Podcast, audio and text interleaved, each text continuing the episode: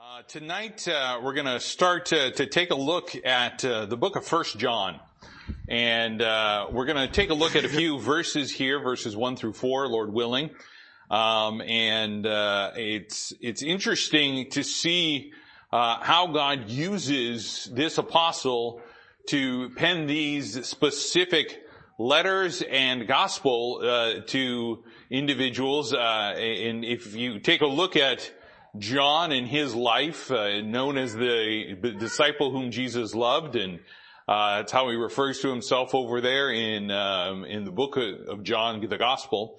Uh, but we see that he writes the most of the New Testament with five books. Um, you know, Paul obviously writing um, uh, many, many more than that, but uh, he's the second most prolific writer in the New Testament. And, uh, um, you know, obviously you've got Luke writing a couple and, um, uh, but, uh, John here has five. They are short little books. Uh, uh, second and third John are very short, but they are packed with principle. They're packed with doctrine. They're packed with, uh, practicality, if you will. And what we're going to take a look at here in the this gospel, or not excuse me, in this uh, um, epistle, this uh, letter that he's writing here, he's he's writing for purpose. He's writing to communicate something, and we're going to get into that here in the beginning part. Uh, we're going to take a look at John himself and the way that he does begin to start some of the books and why this is a little bit different. But uh, one of the key things that uh, I, I want to focus on is is some of the way that God uses John to help us study the scriptures, uh, the way that he goes about writing, and we'll talk a little bit about that. Um, Lord willing, as we kind of move through the book and move through um, some of these things, referencing other areas that John has, uh, uh, that the Lord has had John write down. So, but let's go ahead and start with a word of prayer, and we'll get going tonight. Dear Heavenly Father, I thank you again for an opportunity to be here, an opportunity, Lord, to learn from you and hear from it, hear from your Holy Spirit and your Word. And I pray, Lord, that we would just be receptive this uh, evening and that we would be willing to be taught and uh, willing to uh, um, just receive uh, the truths that you have here. I thank you again, Lord, for uh, giving us uh, your word, something that very clearly, Lord, you communicate to us your will and your desire, your care for us, and uh, the plan. And, and Lord, I just pray that we would see that as we begin to endeavor to study this book out. And I thank you again for all that you've done for us. Pray, Lord, that this time would be pleasing unto you. And this I ask in your son's name, Jesus Christ. Amen. So in in uh, First John in chapter one, we're going to take a look at these four verses. We'll go ahead and read them, uh, kind of establish some things uh, uh about this. Um, in verse one, it says that which was from the beginning, which we have heard, which we have seen with our eyes, which we have looked upon, and our hands have handled of the word of life. For the life was manifested, and we have seen it, and bear witness, and show unto you that eternal life, which was with the Father, and was manifested unto us.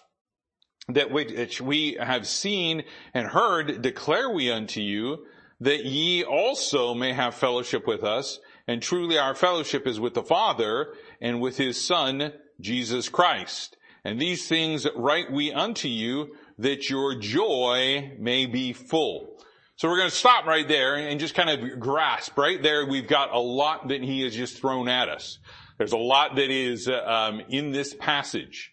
And one of the things that we know uh, that the Lord uses John for in this in this way of teaching and studying Scripture is we see that the way that uh, um, the, the, books that John has written, uh, specifically, say like the book of Revelation, we learn biblical principles of how God communicates.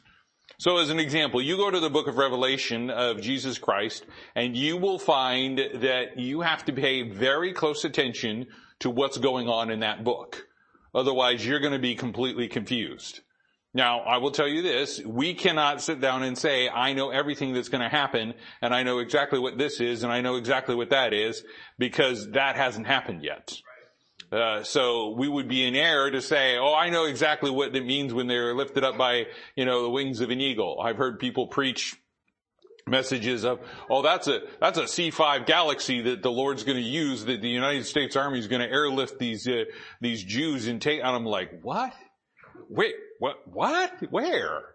You don't see stuff like that. And, and I've heard the whole, uh, uh, things that come out with the scorpion tail and the, the, the, uh, the hair and the teeth and things like that. And they're afflicting the people and they're like, oh, those are Apache gunship hel- helicopters. And I'm like, you realize that an Apache gunship helicopter isn't something that, you know, wages terror on a person wanting that they would want to die and they don't. Those things are meant to kill. They're meant to kill. I mean, they've got scripturally hellfire missiles, if you will, and uh, you know the, the the chain gun underneath it just does lethal damage. Why, why in the world would we want to try to say that we know exactly what's going to happen there? I, kind of a little off topic on that, but, but what we see is we see what the Lord, and, and this is somebody, uh, you know, if you will, somebody else's term, um, he, the, the Lord uses what's called looping parallelism. And we find that throughout the book of Revelation. Meaning that he t- discusses something, he mentions it, and then from that, he will go back and he will add more detail. So you have the two parallel books of Genesis and Revelation that go together. Those two books, Genesis and Revelation, have some very clear, similar principles. As an example, you have the very first part of the book of Genesis where it says, in the beginning, God created the heavens and the earth, right? And then he loops back and he gives you detail starting in verse two of how he went about doing that. And then he goes through and he says on day six, he created man, male and female, right? Okay. Well, what do we have in chapter two? We have the full description of how he created man and how he created woman. So what is he doing? He's looping back, giving you more detail. He's making a statement. He's saying, okay, here's the outline. Here's what we're going to talk about. And then he goes back and he says, okay, now here's these specific points. And now we're going to go back and give more detail. And we find that, you know, that's even a principle that is taught in sermon preparation. That's a, a principle that is taught in outlining. If you remember your outlines that you had to do in, in school and had to go through and outline all of them and, you know, detail all that stuff and you went through your major points and then you had your sub points and then you had the supporting points and so on and so forth, right? all of those things would go back to prove the major point of what the outline was to communicate. And you'd have this beginning statement and then you would have a summarizing statement. Well, what God uses John to do is he does the same thing over there in the book of Revelation that you, you see over there in Genesis. And you find that there's a very close connection with what God does in that passage uh, in Genesis chapter 1 with the passage in John chapter 1 and what we find over there in uh, the book of Revelation with those going back and giving additional detail. Because what do we find even here in in John chapter uh, First John chapter one uh, in verse one? What is he talking about again? The beginning. The beginning. He goes back to the beginning. You know, sometimes that's where you have to start. In counseling, when, when you're going through, uh, you can deal with the symptoms. You can try to address symptoms. I mean, the, the healthcare industry addresses symptoms. Uh, they deal with symptoms in order to try to find out what's causing the problem. Well, when it comes to counseling, sometimes you've got all of these little ancillary uh, sins, if you will, that are out there that are going to take you down rabbit holes and different trails but you got to get to the root of the issue. Is the major sin a sin of pride? Is the major sin a sin of uh, uh, a lack of faith? Because whatsoever is not of faith is what? Sin. Is it, is it an issue of uh, um, a person just saying, hey, I don't want to do anything and I'm going to be lazy and you've got to get to that sin. You got to get to those roots and those things that, that are the core, if you will, of why all of the other sins exist. You know, people are out there doing horrible things. And they're doing horrible things for money, and they're stealing, and they're doing all of this. And you, you, the stealing is, if you will, a subset problem of the fact that they're not willing to go to work. They're not willing to have a, a legitimate job. The drugs may be, in, you know, a part of that in there and, and, and causing those problems and causing other issues. But I will tell you this, you know, what the major issue is, is it's the fact that that person doesn't think that they need to work. Now, that's a sin problem. Right. You gotta get to those roots. Sometimes you gotta go back to the beginning. And this is what I like about John is he goes back to those beginnings. In, in, in, in John chapter 1, he says, in the beginning. In the book of Genesis, you have that parallel, if you will, first verse where it says, in the beginning. And here we've got this other parallel where he says, that which was from the beginning. And he's going back to that major, uh, if you will, event of the beginning of what God calls time. Man is a creature of time. Man exists in a time frame. We're given a span of time that we live in. We're supposed to redeem the time as we talked about this morning very briefly. But what we see is, is that it is a time frame. The beginning signifies the start of it. And the clock begins till the clock ends. And on either side of that, you have eternity. You have no idea what's on the other side of that. Why? Because we are creatures of time. We are creatures of time. We are talking with one of the uh, um, the nurses the other day, and I was mentioning that the, some of the issues that I'm having is I'm just having increased pain and things of that nature, and I'm like I don't understand why because I used to be able to handle pain. I used to be able to handle pain. It wasn't that big of a deal. I would just kind of you know suck it up and move on kind of situation, right? Well, I'll tell you this, that, that, that, that doesn't seem to work that much anymore. And you know what she said? She said, as you get older, your pain tolerance decreases. I'm like, yay! Just what I'm looking forward to. And I'm like, you gotta be living on Dilaudid for the rest of my life. If you don't know what that is, that's a synthetic morphines. Um, but, but the fact is, you know, we're creatures of time we, we, we've gotten older. You ever go and look in, in the mirror and then look at your hair and go, man, it's gone gray. Yeah. You're so young back there. What are you talking about, brother? what are you talking about? You know, I, I, it's just one of those things that you begin to look at and go, wow, getting up there in age. We're creatures of time. And I like this fact that God uses John to remind us of that principle. He uses this to remind us of the principle that we have time frames, that God uses time frames. That is a key important structure of scripture. If you don't understand the time frames in scripture, you're going to get really kind of messed up. If you don't understand the idea of what we talked about of him going back and adding detail that that, that looping parallelism, as it's been called, uh, you're going to get messed up really quickly. And I like him going back and showing this. And what it does is, and we're going to see here as we go through these scriptures, is we are comparing the things that are spiritual with the things that are spiritual. We're looking at scripture. We're, we're studying it, you know, line upon line, meaning we're looking at one line in a book and looking at the next line in a book, and we're saying, okay, look at these things and how they come together to show the truth of the Word of God and who He is and what principle He's trying to teach us. God uses John to do a lot of this. Now He uses, I mean, every single part of the book to do that. But I just like the fact to see that here's the disciple whom He loved, and he's over there doing what the Lord has asked him to do. And he's writing these books and he's putting them down the way that God wants them put down. And he uses them in such a way to help teach us biblical principles. I like to think of John as the teaching apostle. I like to think of him as the teaching apostle. I mean, you've got, you know, obviously you've got Paul and he very much taught but I, I, to me, in my mind, in my opinion, okay, this is my opinion, I just think of John as a teaching apostle. Because there's so much there. There's so much there.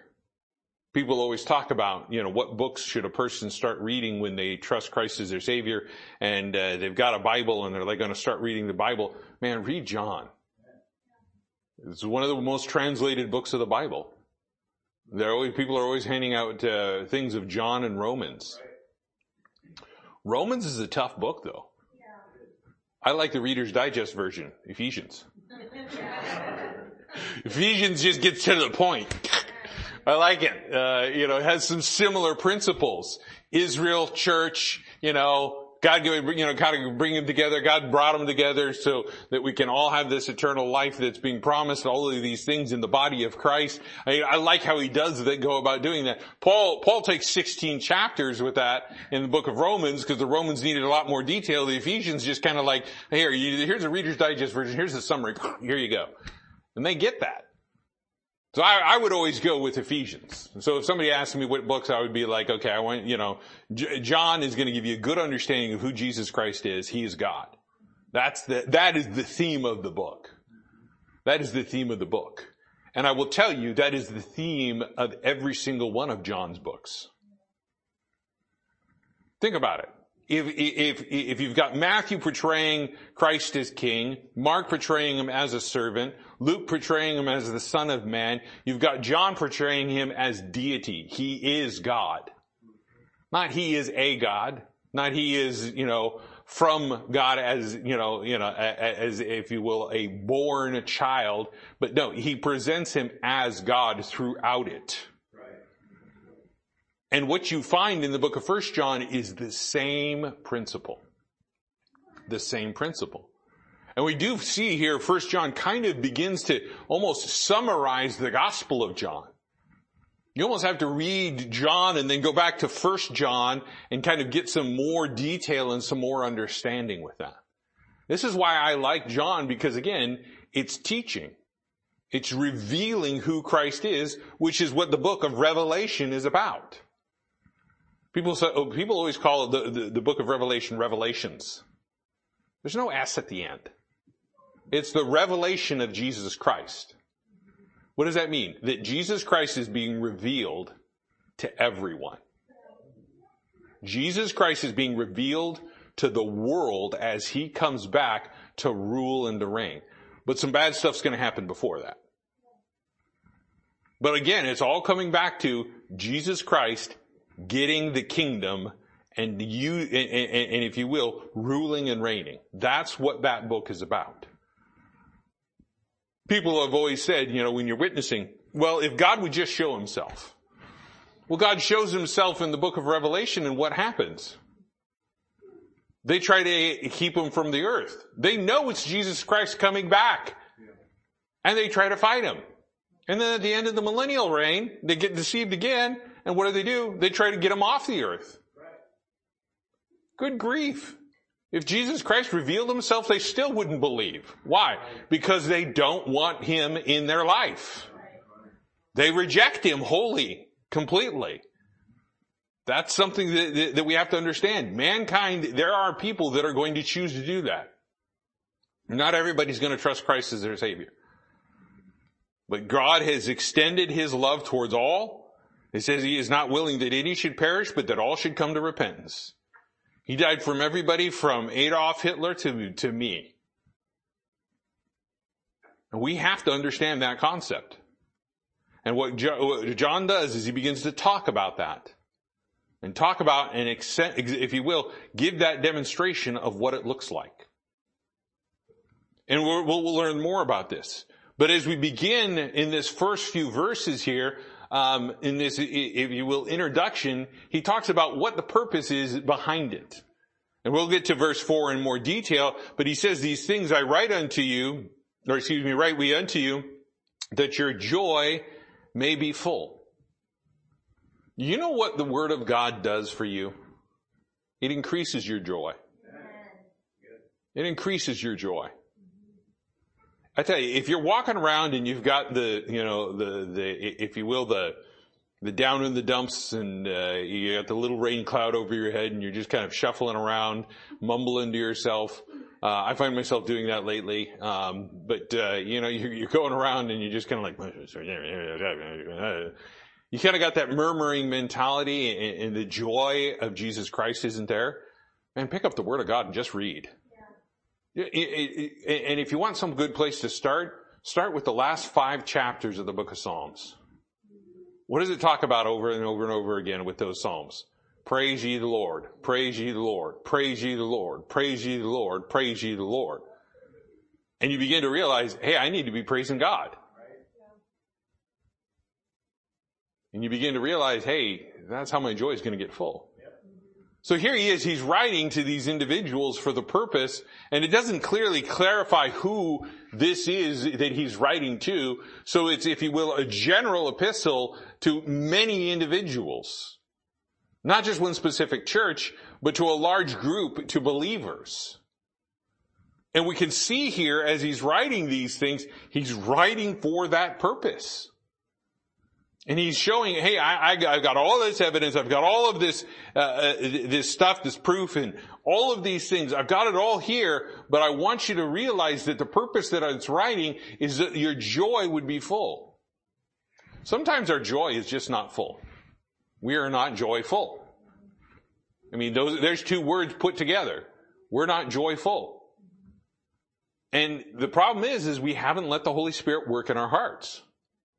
Because that is part of the fruit of the Spirit. Love, joy, peace, as we talked about this morning. So if we want that joy to increase, then we have to begin to realize that these things that were written down for us was so that our joy would increase, that it would overflow, that it would be evident in our life. So we begin to see this, this purpose, and we'll come back to that a little bit more. But in order to get to that point, he says, look, I want to bring up something, and it comes back to who Jesus Christ is. It comes back to this main, uh, if you will, uh, point that he's always emphasizing. And we're going to find some more out about this. But in verse one, it says that which was from the beginning, which we have heard, which we have seen with our eyes, uh, which we have looked upon, and our hands have handled, of the word of life. So let's talk a little bit about the word of life. Let's start there because he capitalizes that and that capitalization of the word word is referencing the name of Jesus Christ. It goes right back to, Gen- to, to um, John chapter 1, and we'll see that here in a minute. And here he is in, in, in this word, and when we begin to think about it, this is, this is something that it's the word of another person. And that's God. He is from God. He, he, it's from the Father. He is His Word. By the Word, everything was created. And we find that over and again in John chapter 1. And how did He create it? It says, and God said, let there be light there was spoken into existence light. Well, who is Jesus Christ, or what is Jesus Christ called in John chapter 1 with a capital L? Light. We start seeing these connections here. We start seeing these, if you will, teaching who Jesus Christ is. And he is this light. And, and it, we'll talk a bit more about that here as we get a little bit further. But when we start talking about this word of life, we realize that he is also life. We'll find those verses here in a second.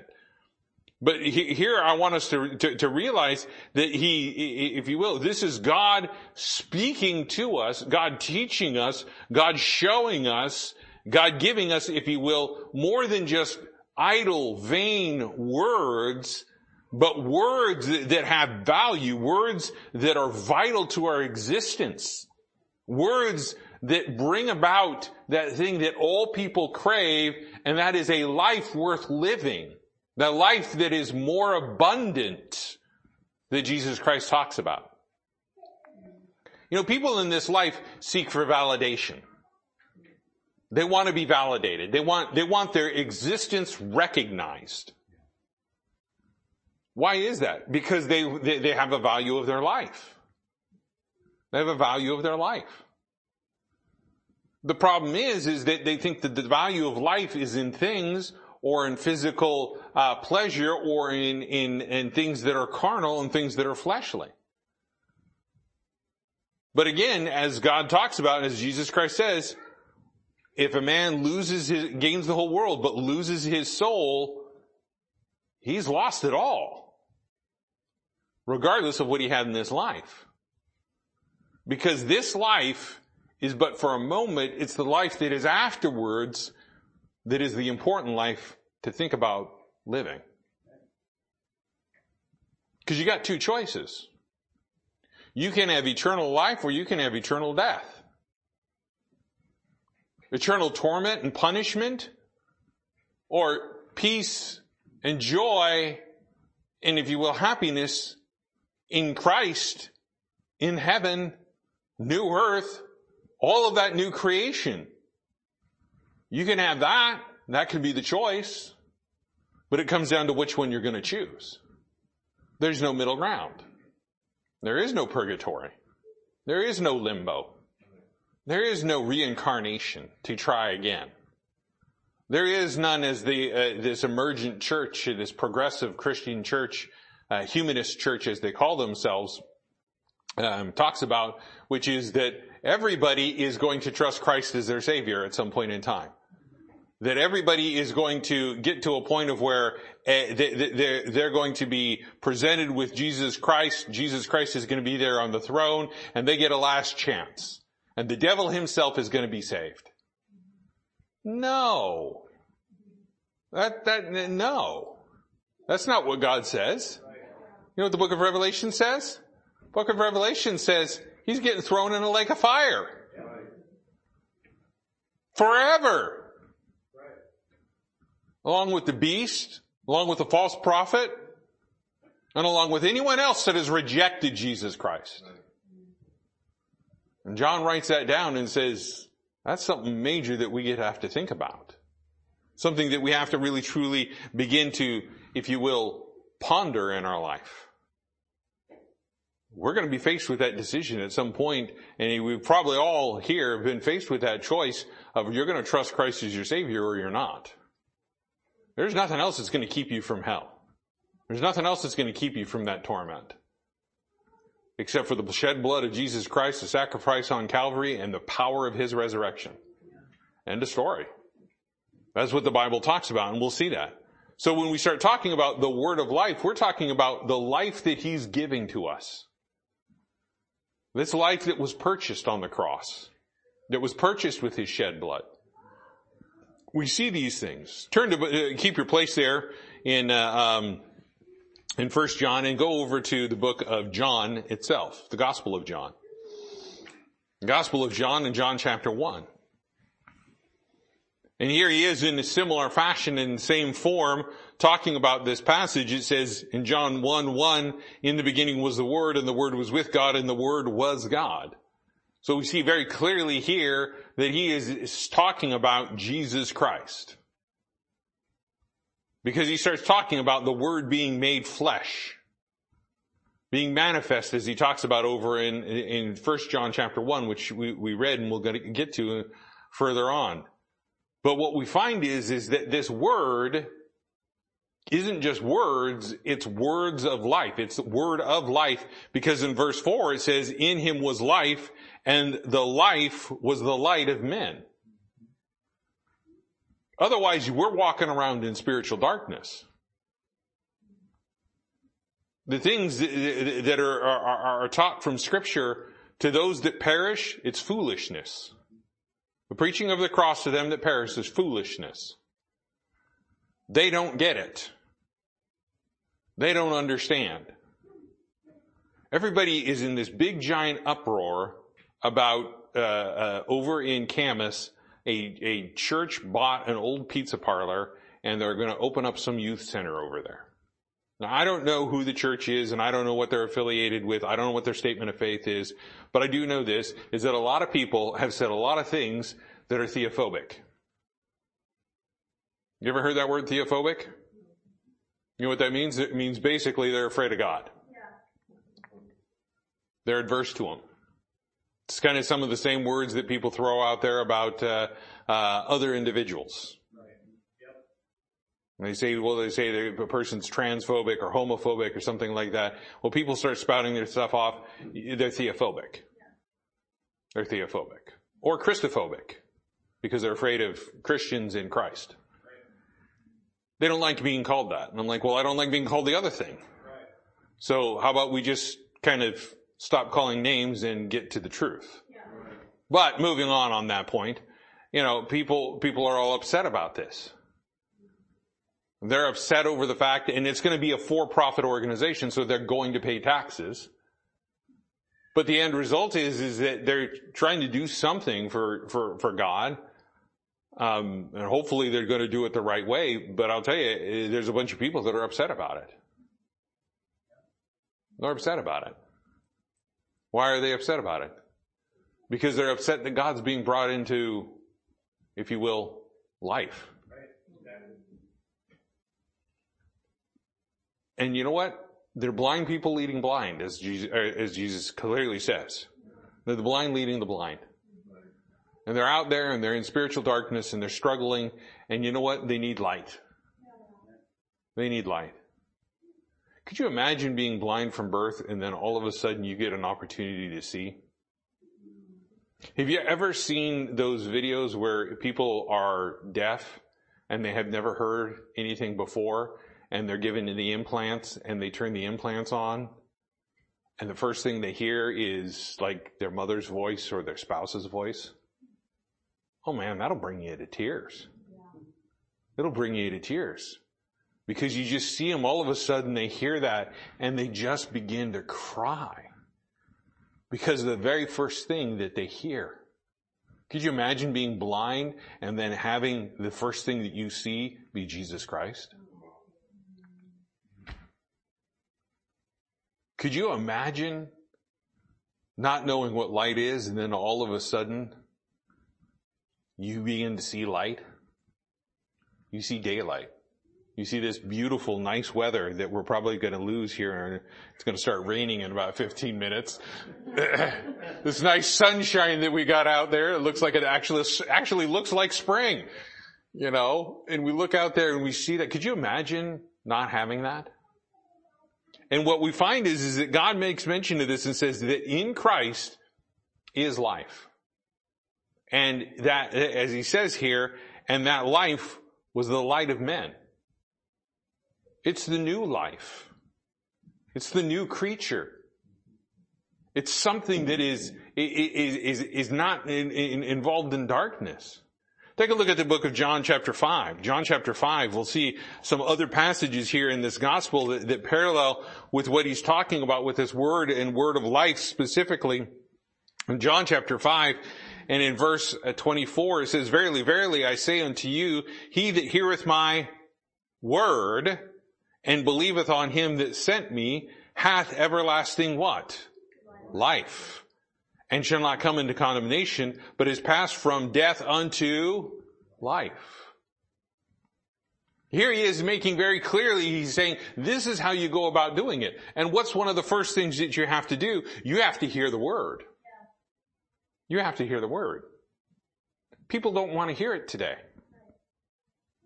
People don't want to hear it today. You know what you have to do? You have to print a track and you have to try to hand it to them. But now they've gotten savvy to, know, to what tracks are. And they see something that's that specific size and they don't want it. So you know what? Ingenious idea. Make the track the size of a business card. Why? Because everybody takes a business card. There was a guy that was down in Portland and he noticed that he'd go out there and he'd try to hand tracks to individuals that were down there in like Pioneer Place and he's trying to hand it out there and and uh, um, and people are refusing it and refusing it, and refusing it. And he made a bunch of tracks on a small business card, uh, and they'd have some pretty one one has a pretty scary image of the of death, you know, as a skeleton on the front, and and man, people were grabbing that up left and right. Some of them had American flag, like the ones that we've got back there. You know what they're doing? They're grabbing that up left and right. The ones back there that we have just simply say thank you that you can leave uh, for um, you know somebody that's done you a service. You can leave uh, leave it when you go to Red Robin and get your burger or whatever it is, and you can say thank you, or somebody give you know does something for you. You can hand that to them and say thank you. And it gives it gives uh, probably the the greatest message in this world has has ever seen about the gospel of Jesus Christ on the back of that. And you know what? They'll receive that. They'll receive that. They'll take it. They won't take a track, but they'll take a business card. Well, that's interesting. But man doesn't want to hear that. But there has to be a hearing of the Word of God, and there has to be a believing. There has to be a hearing, and there has to be a believing. I like to point this one out to Calvinists. Why in the world would you have to hear it?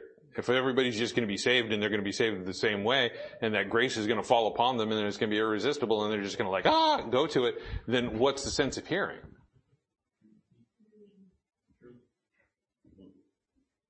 What's the sense of preaching? Go down a really dark path really quickly with that doctrine. But here he makes it very clear that that life comes from him. He that heareth the word. He that heareth the word. Jesus Christ being the word of God. Turn to chapter 6. Next chapter over in John chapter 6. John chapter 6 is a very pivotal verse in scripture.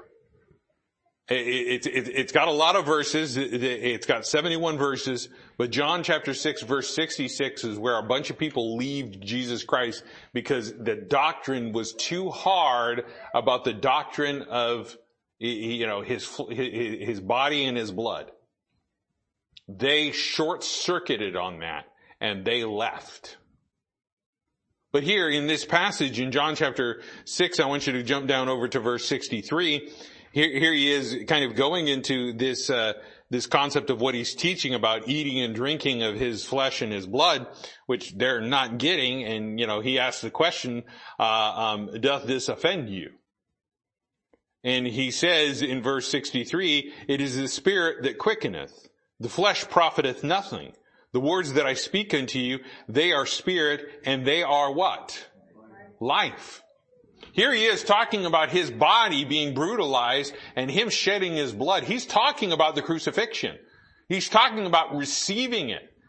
And he uses uh, some very difficult words for them, and they're offended by this, and they're, they're appalled at this, and they're, if you will, confused by it, and they don't get it, and here he makes it very clear, he's saying, look, it's the Spirit that quickeneth.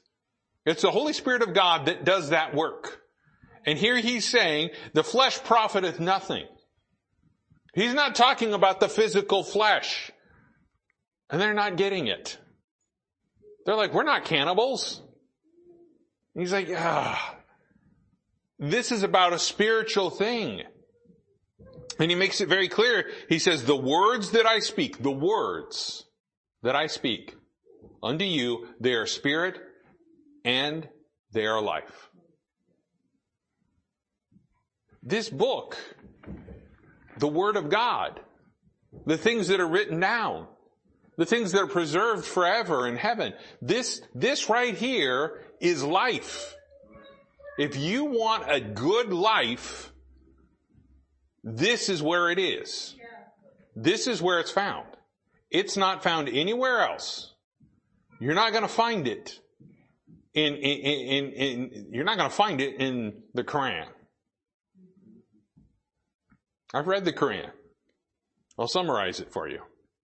You.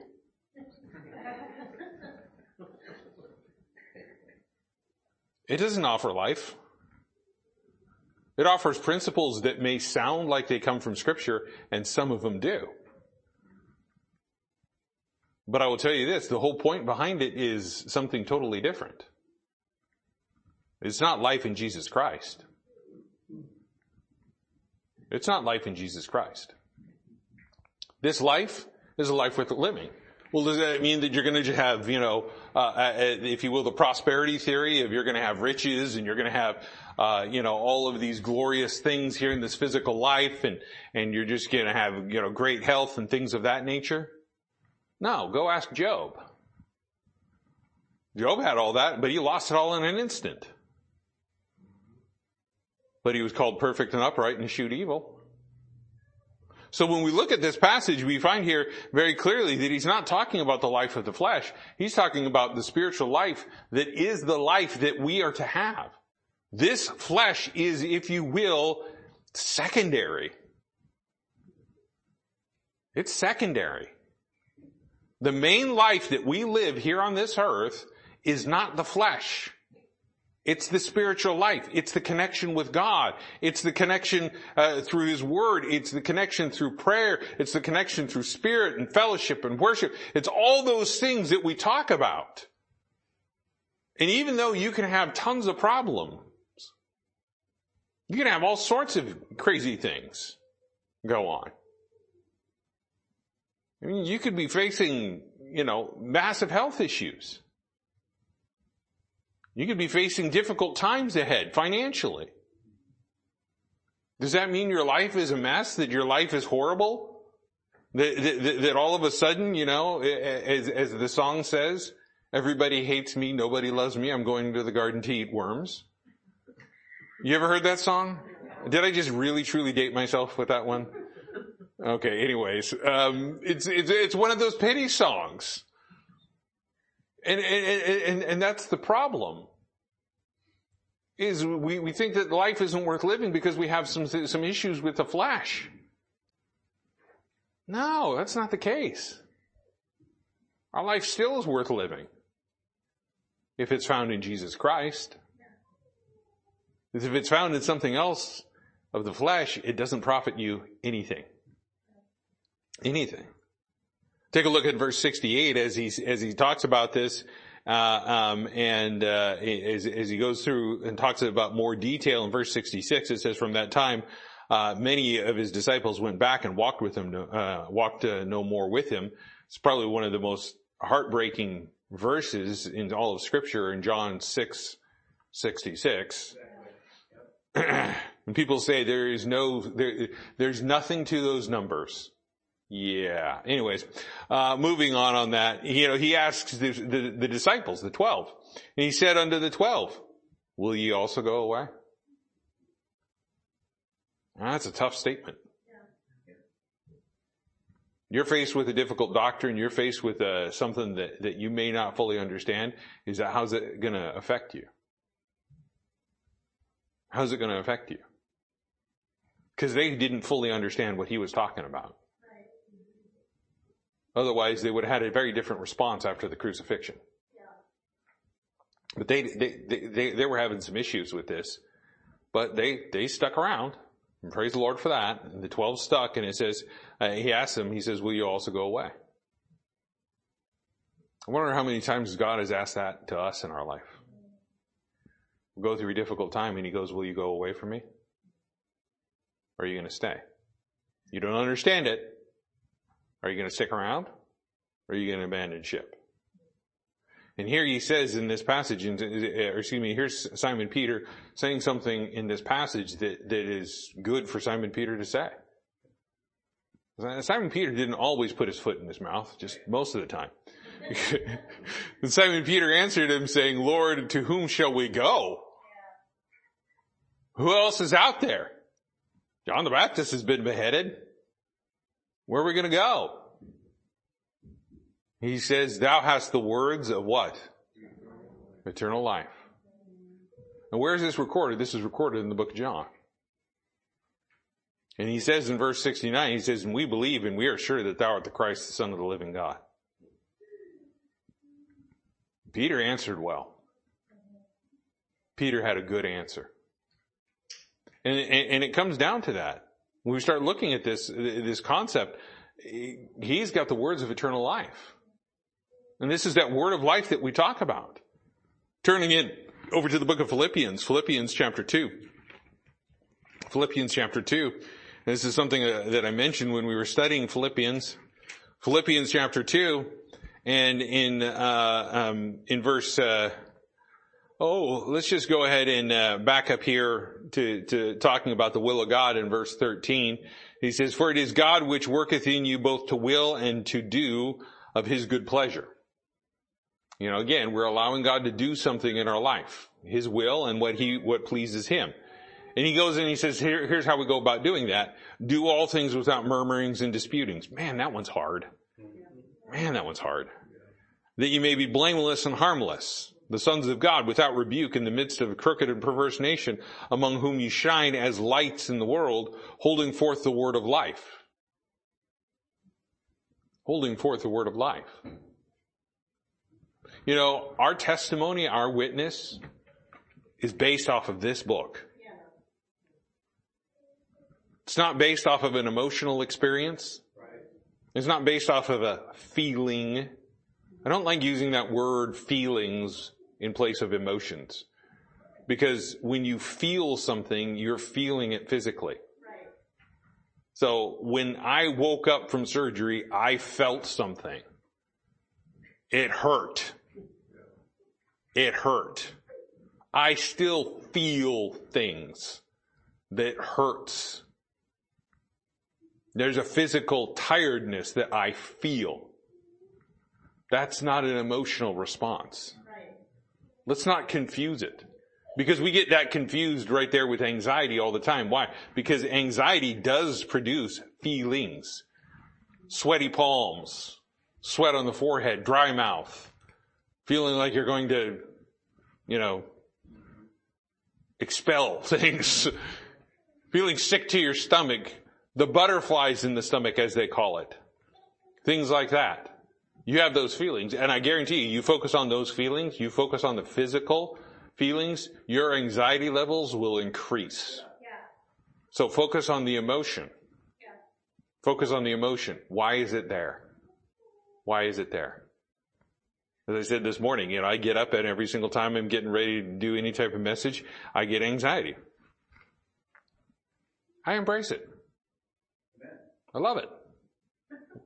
You're like, you're crazy. No, no. I'm using what God has given me for the right purpose. Because when I, that anxiety comes up, you know what it means? It means, are you ready to do what God's asking you to do? Absolutely. Have I prayed over it? Probably not as much as I should, but I probably should pray some more. That's what anxiety does. Have you prepared all that you could prepare? I could probably prepare some more. But most importantly, am I willing? Yeah. Why am I doing it? Right.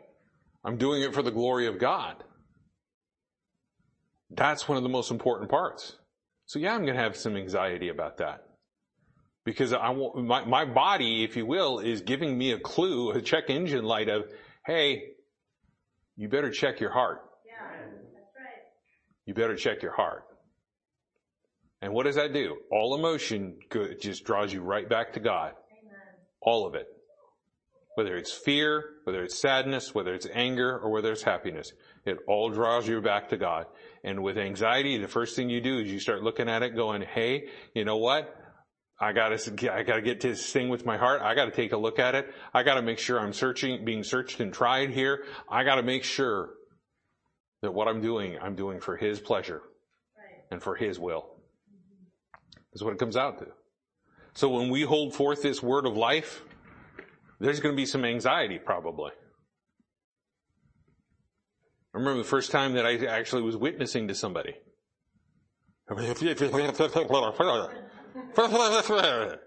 And they're like, what? You're like, you're, trying to speak English and they just, it's not coming out. You're like, I'm speaking in tongues. It's, it, you just, you know, and you're trying to do that and you're sitting there going, uh, man, you're going to have that. But you know what? It's not your responsibility to get that person saved. It's your responsibility to go out there and plant the word of God. Throw some verses out there. Tell them what the Bible says. Well, I, I don't know what the Bible says. Well, then you don't know how to hold forth the word of life. You gotta learn. You have to learn. But this is very clear when we go back over there to, to the first John. Let's go back and, and kind of close this part up. And I didn't get as far as I wanted to, obviously, because we're talking about the word of life and we're talking about Jesus Christ. Man, you can fill hours talking about the Savior. You can fill hours talking about the Savior. But what we find here is we see that he's talking about him and he's talking about him from the beginning from the beginning, just like John 1. In the beginning was the Word. And here he is saying again, that which was from the beginning, this word of life. And he's saying very clearly that this word of life, and we find here in verse 2, is being manifested. Now this is, I, know it seems like I'm skipping some things, but we're going to come back to it here. Uh, again, looping back to it. But what we find here is in this next verse, it says the life was manifested. God showed this word of life.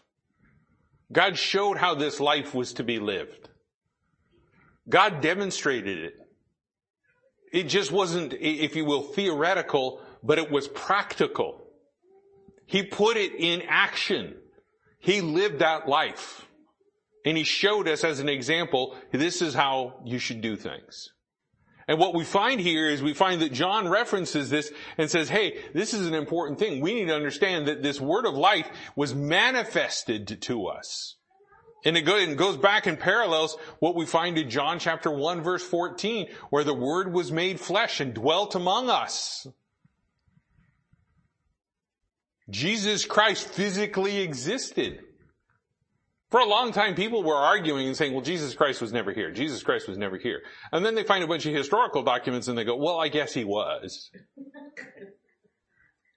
but he was just some man. He was just some man. A, a, a, a, a lie that has existed from, from that point where people just thought he was just a man. Just a man young man came up to me today and he was asking me a question that somebody uh, had been talking to him about Jesus Christ and this person told this young man and said, uh, oh, Jesus Christ had a son. Uh, no, he didn't. Chapter and verse, please. Well, and they go to some other book. You go, nope, mm-mm. I'm going to believe what's in the Bible your historical documents that, that that's somebody else named Jesus. Yeah. There's other people named Jesus as we see in scripture. Yeah. But, but just let's keep that in mind. That wasn't Jesus Christ. Right. That wasn't Christ Jesus our Lord. That he clearly identifies frequently throughout this. And this is, again, we're talking about the word of life. No, he never had a son. He was never married. Right. He didn't have him out of wedlock either as many people talk about. And you know why they do that? Because they want to discount who Jesus Christ is. They want to discount who Jesus Christ is. And here he says, this life was manifested. This life was manifested. Jumping back up to verse one here, he talks about how he's, how, how they've, uh, um, as he says here in verse, uh, verse one, which we have heard, which we have uh, seen with our eyes, which we have looked upon, which we have handled of the word of life. Now, again, we're going to go back to these, but I, again, I want to, to, to just bring this up that he was physical. He wasn't just some ghost and spirit body floating around. He was physical. There was flesh with him. That flesh had to die in our stead. That blood had to be shed in our stead for us. It wasn't as a spirit. It wasn't a ghost. It wasn't some angel. It was something different. It was something that God had not done before. And God had, had, had done this and sent His Son, His Word, to us so that we might be redeemed. As John the Baptist said, behold the Lamb of God which taketh away the sin of the world. This is something very clearly that we look at and we see that we need. And here he is being a testament to this, saying this life was manifested. And this life was manifested, and he says in verse 2, for this life was manifested, and we have seen it, and bear witness and show unto you the eternal life which was with the Father, which, and, and was manifest unto us. He's talking about this, and it's almost like he's repeating himself, saying, God manifest himself to us, guys. Do we not get that concept? Could you imagine seeing Jesus like that? Now I look forward to seeing Jesus Christ. But seeing him then in the physical form, watching him ascend to heaven, seeing the scars in his hand and his feet in his side. Man. He was manifest. And, and, and, the important thing is he's demonstrating here, he's talking about God manifested this life to us. He made it readily available to us. He made it so that we could receive it. He made it so that it would be evidential. He made it in such a way that, that it can be shown unto us. And he talks about this throughout scripture and throughout, throughout the New Testament and throughout this book of First John. And this eternal life that he talks about is one that a lot of people want. They want to live forever. You remember when cryogenics was a big thing and everybody was freezing their bodies and their heads? What? Well, one day we're going to have the technology. Uh, you ever seen what happens to your meat when you leave it too long in the freezer?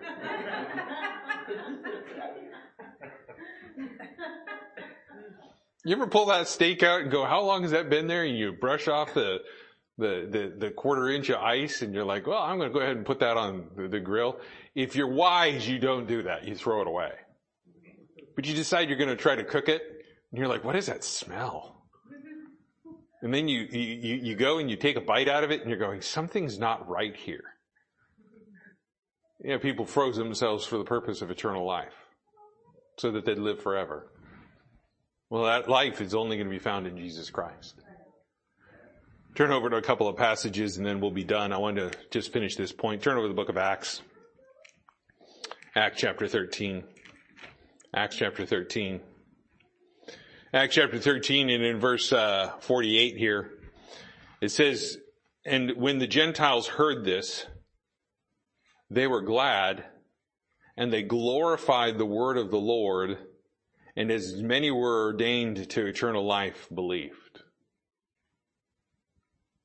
Man alive. Gentiles heard the word of God, and what did they do? They believed. They believed. They received that word and they received eternal life. That life that was manifest, they readily received it. They readily received it. Going back over to the first John, take a look at chapter 2. First John chapter 2 and in verse 25. First John 2, 25, it says, And this is the promise that he hath promised us, even eternal life. Aren't you glad he keeps his promises? Aren't you glad that he is not a man that he should lie? Gentiles were glad about that. And they said, hey, you're offering eternal life? Sign me up. Sign me up. It's an amazing thing to see. Take a look at one final passage in chapter 5. We're going to take a look at a couple of verses here. I don't want to hit them too much, but because we'll eventually come back to them. But in 1 John chapter 5 and in verse 11, it says, and this is the record that God has given unto, uh, given to us eternal life, and this life is in His Son. And he clearly identifies who his son is in the previous part where he starts talking about in verse 7, for there are three that bear record in heaven, the Father, the Word, and the Holy Ghost, and these three are one. Man, that's an important verse. That is a very important verse in scripture. Why is that? Because it just shows right there that Jesus Christ is God. The Holy Spirit is God. The Father is God. They're all God. That's who He is.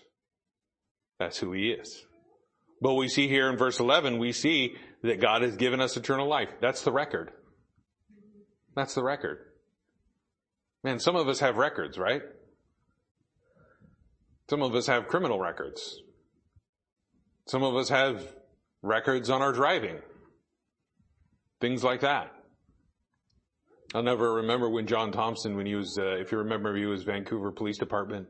I was going with a ride along with him and he, uh, he, uh, said, uh, I need to do a background check. And I'm like, okay. I don't have any anxiety about background checks. So I filled out the stuff, handed it to him. He ran it. He comes back to me the next Sunday and he says, we got a little problem with the background check. I said, what? He said, well, I ran it and you don't exist. I'm like, what? He said, there is nothing on you. He said, there is, he says, I don't even see a speeding ticket. And I'm like, oh, I've had a couple of speeding tickets. And he's like, they're, not on the record. I'm like, what? He goes, there's nothing there. He said, I was so confused. He's like, and I didn't believe it. He said, I ran it again. And just to prove, you know, just, just cause in case I was wrong. And it came back and there was nothing. He says, you don't exist. And I just started laughing and I'm like, well, I don't know what to say about that. He said, well, you've obviously run other people in the church that have been on ride-alongs. And he goes, yes, I have. And they exist. And I'm like, are they like really bad? And he goes, we're not going to talk about that. And I'm like, okay, this is not good. You know, God's on the record. And God's on the record and his record is clean. His record is good. And if he's given us a promise, and he's now saying he's going on record as saying that God's giving us eternal life through Jesus Christ his son, hey, that is a promise that we can cling to and believe in. And what we find here in this next, in, in, one more verse here, jump down to verse 20, it says, and we know that the Son of God has come and hath given us an understanding that we may know him that is true, and this, there's a lot packed in this one verse, but we're not going to get all of this. It says, and we are in him that is true, even in his son, Jesus Christ. This is the true God and eternal life. Right there in Jesus Christ. So from the very beginning of this book, John sets this up of the most important part is understanding the Word of God the word of life, what it's doing for us, and why that's going to bring us joy when we start talking about it, when we meditate on it, when we read about it, and when we think on those things that God's given us. Now next week we'll pick up and we'll talk a little bit more about uh, being from the Father. Uh, move a little bit further as we get to uh, to verse four. I was hoping we would get a lot farther than we did, but we got got a good chunk. There's a lot here to talk about. I know I'm over time, but you guys had nothing to do anyways. So uh, let's go ahead and be dismissed with a word of prayer, and uh, we can head out. Dear Heavenly Father, again I thank you for the time. I thank you again for this opportunity, Lord, to be in your Word. Pray, Lord, that you would just continue to use these verses to just fill our joy, uh, that uh, our cup would run over because, Lord, we are believing what you have said. We are trusting in your promises. And Lord, it's very clear and evident that you've loved us, you gave yourself for us, and you've promised that eternal life. I thank you, Lord, for, for sending somebody to tell me. I thank you, Lord, that it was so free and freely given. And I pray, Lord, that we would just keep that in mind. That we put on that helmet of salvation, understanding how great a salvation we have. We have eternal life. We have forgiveness of sins. And we have a relationship with the Creator. I thank you so much for this. And I pray these things in your Son's name, Jesus Christ. Amen.